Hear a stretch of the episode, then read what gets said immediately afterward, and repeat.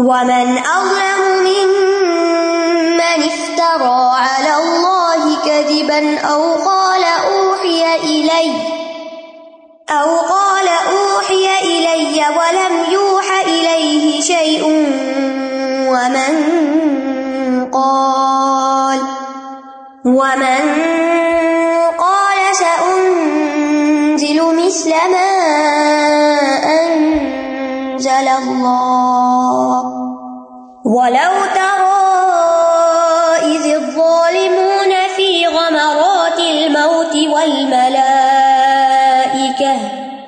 والملائكة باسطوا أيديهم أخرجوا أنفسكم اليوم تجزون عذاب الحون بما كنتم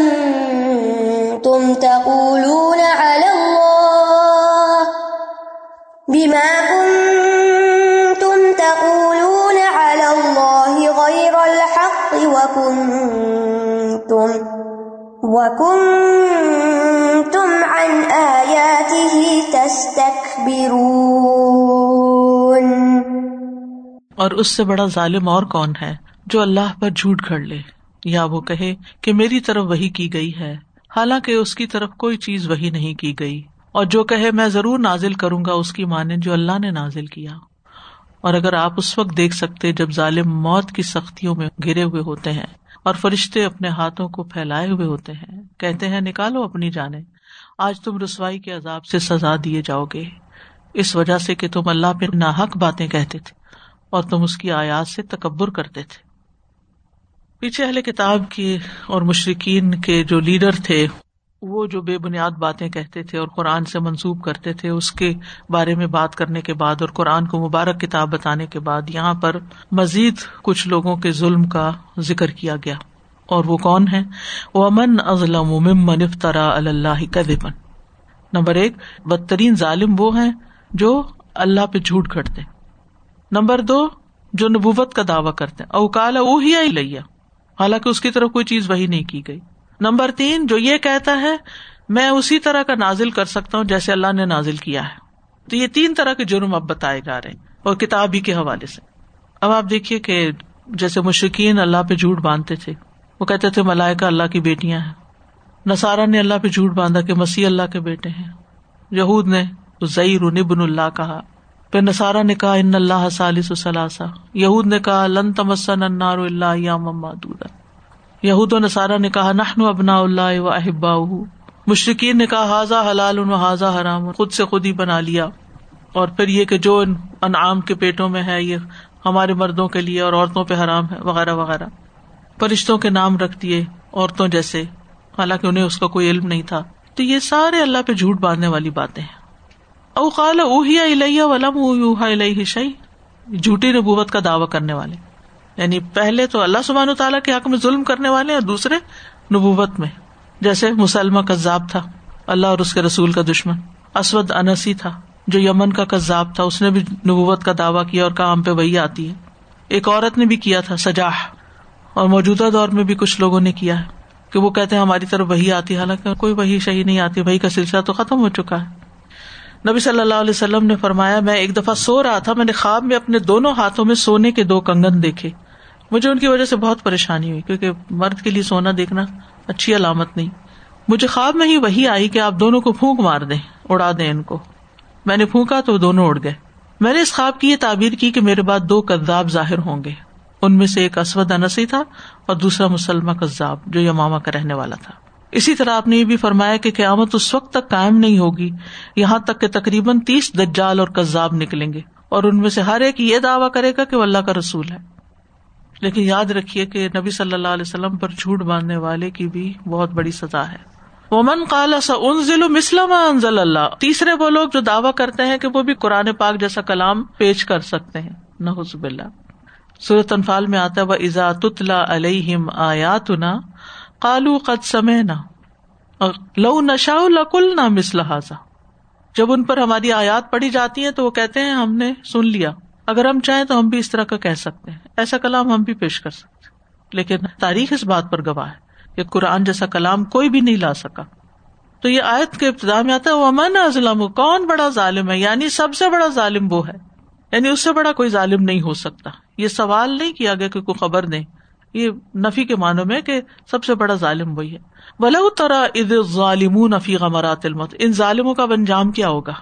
کاش تم دیکھو ان ظالموں کو کہ جب موت کی غشی ان پہ تاری ہوگی۔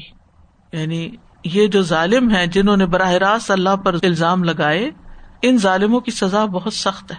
غمرات کا لفظ جو ہے، یہ غمر سے ہے۔ غمر یا غمروں کا مطلب ہوتا ہے کسی چیز کے اثر کو ضائل کر دینا۔ اسی سے غمرہ ہے۔ زیادہ پانی کو کہتے ہیں، جو ہر قسم کے اثرات کو چھپا کے ضائل کر دیتا ہے۔ کسی بھی چیز پہ زیادہ پانی آ جو چپ جاتی نیچے اور غمرات کا معنی شدائد بھی ہے تو مطلب یہ ہے کہ موت کی کیفیت کو غمرات سے تشبیح دی گئی ہے۔ اس میں سختی بھی ہے، بے ہوشی بھی ہے، مشکل بھی ہے۔ یوں ہے جیسے پانی میں ڈوبے ہوئے ہوں۔ کچھ نظر سمجھ نہیں آتا۔ یعنی جان کنی کے وقت آپ ان کو دیکھیں تو صحیح کہ ان ظالموں کا کیا حال ہوتا ہے۔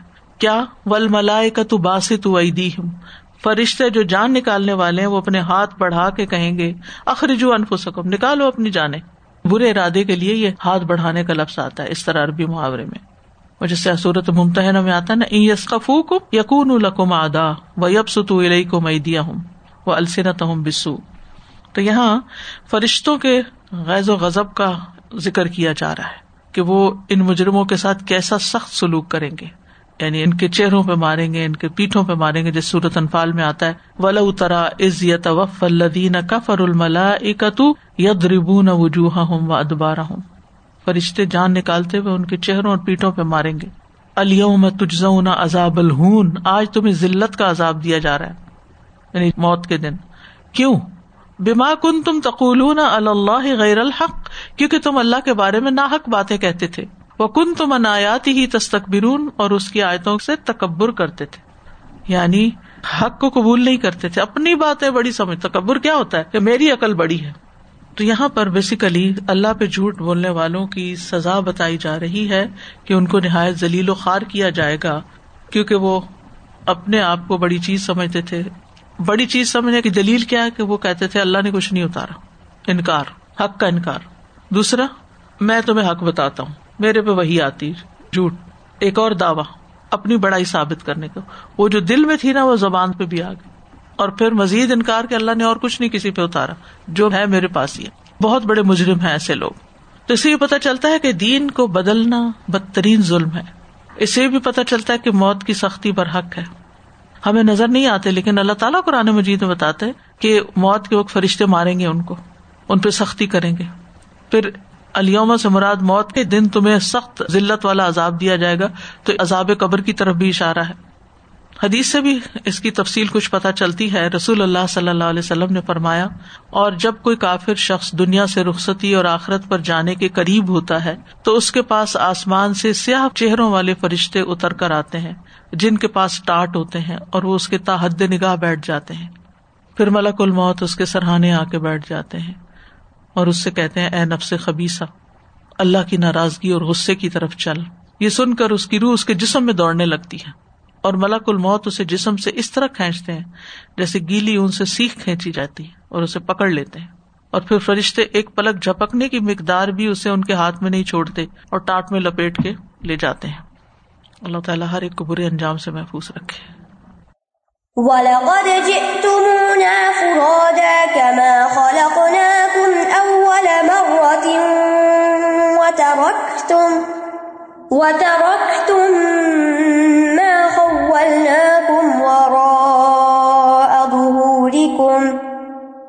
وما نرى معكم شفعاءكم الذين زعمتم أنهم أنهم فيكم شركاء لقد تقطع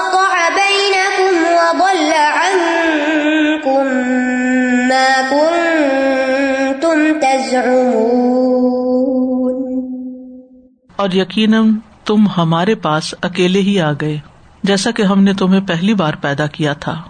اور جو کچھ ہم نے تمہیں دے رکھا تھا، وہ تم اپنی پشتوں کے پیچھے چھوڑ آئے۔ اور ہم تمہارے ساتھ ان سفارشیوں کو بھی نہیں دیکھتے، جن کے بارے میں تم دعوی کرتے تھے کہ بے شک وہ تمہارے معاملے میں اللہ کے شریک ہیں۔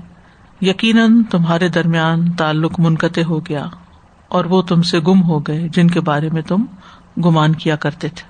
ولا کا جی فرادا کما خلق نا کم اب مرہ اب یہ قیامت کے دن کی بات ہو رہی ہے کہ تم ہمارے پاس حساب دینے کے لیے، اپنے اعمال کا بدلا پانے کے لیے ہر چیز چھوڑ کر آ گئے۔ اکیلے، جیسے پہلی بار ہم نے تمہیں اکیلے بھیجا تھا، جب انسان دنیا میں آتا ہے تو اس کی ملکیت میں کوئی چیز نہیں ہوتی۔ خالی ہاتھ آتا ہے، اکیلا آتا ہے۔ چاہے جڑواں بچہ بھی ہو، ہر ایک اپنی اپنی زندگی جیتا ہے۔ اور موت کے وقت بھی انسان اکیلا ہو جاتا ہے، سارے ساتھ چھوڑ جاتے، کتنی بھی کوئی محبت کرے کوئی ساتھ نہیں جاتا۔ اور اللہ کے سامنے بھی اکیلے اکیلے کھڑے ہونا ہے۔ حدیث میں آتا ہے کہ قیامت کے دن تم لوگ ننگے پاؤں برہنا بدن، بغیر ختنہ جمع کیے جاؤ گے۔ تو دنیا کے سارے جھوٹے لوگوں سے، منکروں سے اور متکبروں سے خطاب کیا جا رہا ہے کہ تم اس طرح ہمارے پاس آؤ گے کہ تمہارے نہ کوئی ساتھی، نہ ہواری نہ وزیر، نہ مشیر اور نہ تمہارے کوئی خادم۔ اور نہ تمہاری طرف سے کوئی وکیل اور نہ تمہارا خاندان، نہ کوئی مددگار، کوئی نہیں ہوگا، بالکل اکیلے ہوگے۔ ہر ایک کو اپنا مقدمہ خود بھگتنا ہوگا۔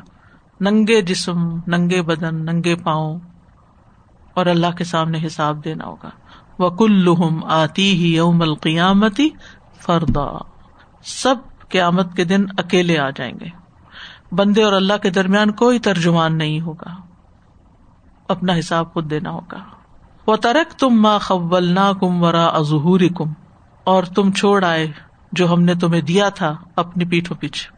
یعنی دنیا میں ہم نے تمہیں جو مال دیا، اولاد دی، گھر، جو بھی ہمارے پاس فیسلٹیز تھی عقل، سمجھ، عزت، جو بھی تھا، سب پیچھے چھوڑا ہے۔ اب اوروں کے پاس ہے۔ تم ایک ذرے جتنی چیز بھی اپنے ساتھ نہیں لائے۔ حتیٰ کہ اگر کوئی اپنی قبر میں سب کچھ دفن کر دے، جیسے میں کل ہی کسی سے پوچھ رہی تھی کہ یہاں پر جو لوگ بوڑھے ہو کر مرتے ہیں، بعض اوقات ان کا کوئی والی وارث نہیں ہوتا۔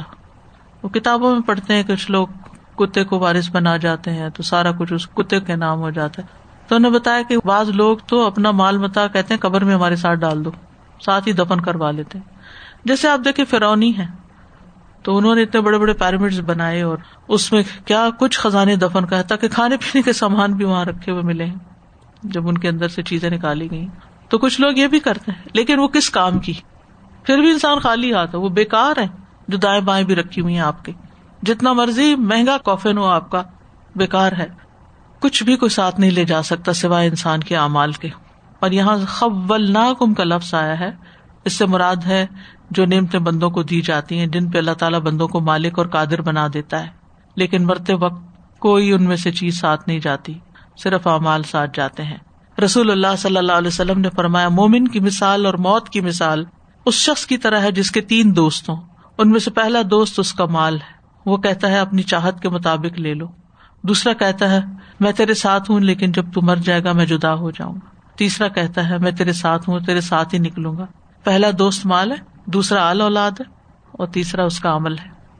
اور انسان کا مال کیا ہے؟ بس وہی جو وہ استعمال کرتا ہے۔ باقی تو سب دوسروں کا ہے۔ وہ راما اکم شفا کم الدین نظام تم ان فی کم شرکا اور ہم تمہارے ساتھ سفارشی بھی نہیں دیکھ رہے۔ اکیلے ہی آئے ہو۔ جیسے کہ تم سمجھتے تھے کہ وہ تمہارے معبود ہیں۔ نہ تمہاری مورتیاں ساتھ ہیں، نہ تمہارے بت ساتھ ہیں۔ کوئی بھی نہیں ساتھ۔ اور اگر ہوں بھی تو کوئی کسی کے کام نہیں آ سکتا۔ ابل تو ہے ہی نہیں۔ لقت تقتا ابئی نقم تمہارے درمیان جو تعلقات ہے سب ختم ہو گئے، سب رشتے کٹ گئے، بلکہ ایک دوسرے کے دشمن ہو جائیں گے، ایک دوسرے سے بیزاری دکھائیں گے۔ فضانف خفصوری فلاح انصاب ابئی یوم ادن ولا یتسا جب سور میں پھونک مار دی جائے گی تو اس دن نہ ان کے درمیان رشتے داریاں رہیں گی اور نہ ہی وہ ایک دوسرے سے سوال کریں گے۔ مدل ان کم کن تم تزمون اور تم سے گم ہو جائیں گے جو تم دعوے کرتے تھے۔ یعنی جن پر تمہیں بڑا مان ہے، جن کو تم اپنا دوست سمجھتے تھے، وہ سب تمہیں چھوڑ جائیں گے، بیوی بچے بھی ایک دوسرے سے بھاگیں گے، ساری امیدیں بھی ختم ہو جائیں گی۔ اور کوئی کسی کے بحاف پر جواب نہیں دے گا، ہر ایک کو اپنا اپنا حساب دینا ہوگا۔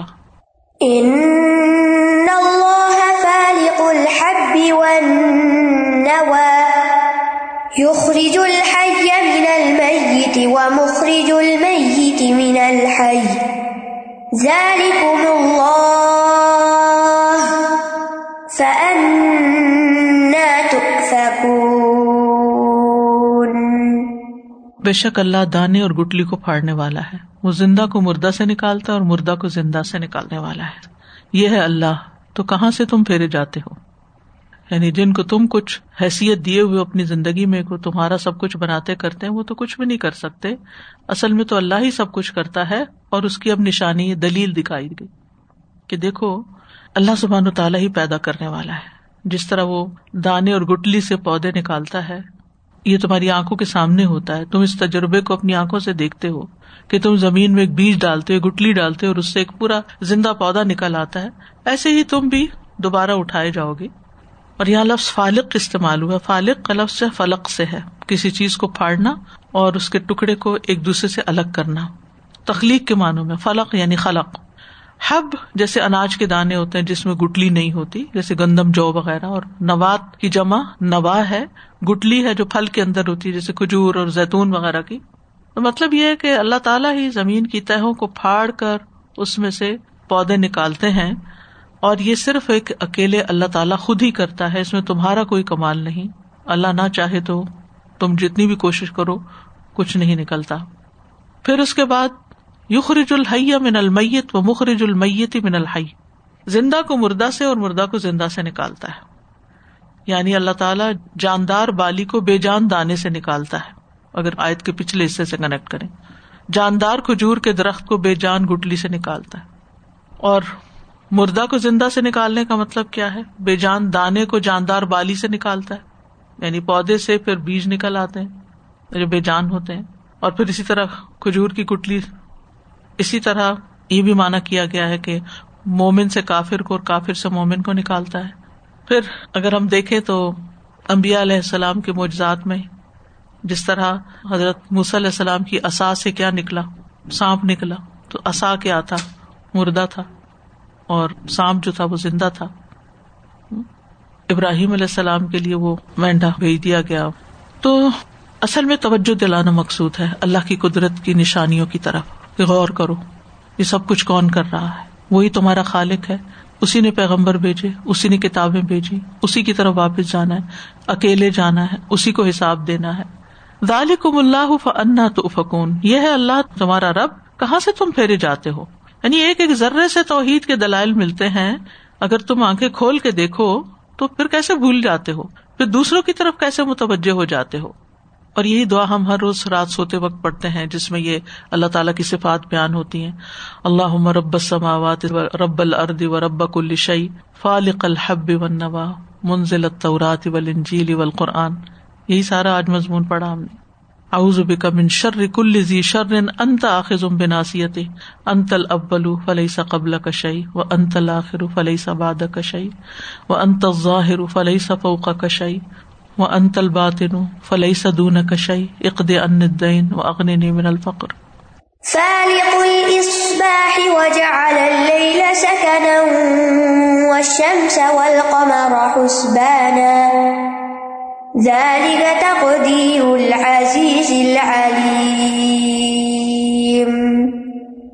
صبح کا پھاڑنے والا ہے اور اس نے رات کو باعث سکون اور سورج اور چاند کو حساب کا ذریعہ بنایا۔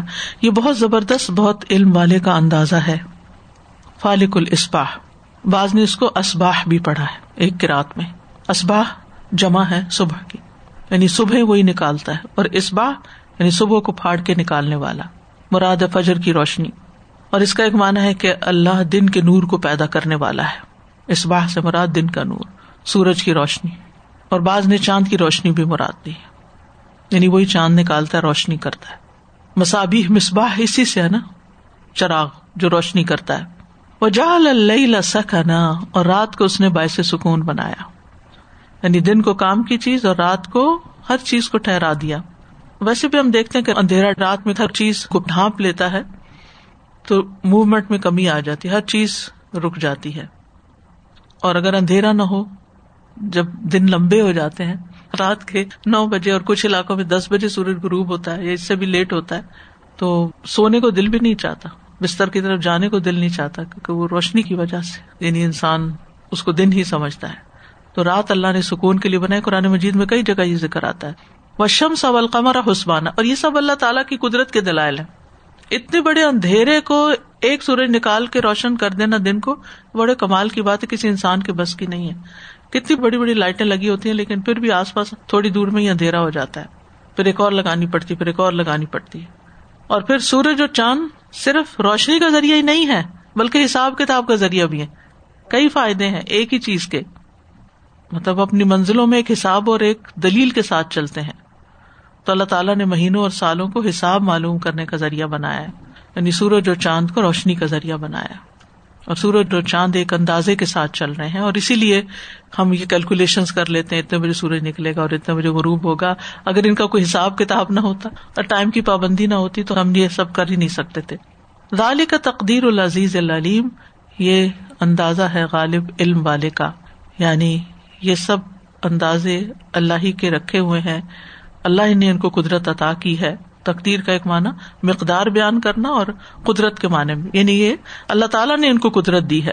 تقدیر الہی کی دو صورتیں ہوتی ہیں۔ ایک یہ کہ اللہ تعالیٰ کا کسی چیز کو قدرت دے دینا، کسی کام کے کرنے کی طاقت دے دینا۔ اور دوسرا، کسی چیز کو خاص طریقے پر بنانا کہ وہ اپنا وہ کام کر سکے۔ قجا اللہ کل شعین قدرہ۔ قرآن مجید میں آتا ہے۔ اللہ تعالیٰ نے ہر چیز کا اندازہ مقرر کر رکھا ہے۔ فقدر نا فن القادرون۔ ہم نے اندازہ کیا اور ہم بہت اچھا اندازہ کرنے والے ہیں۔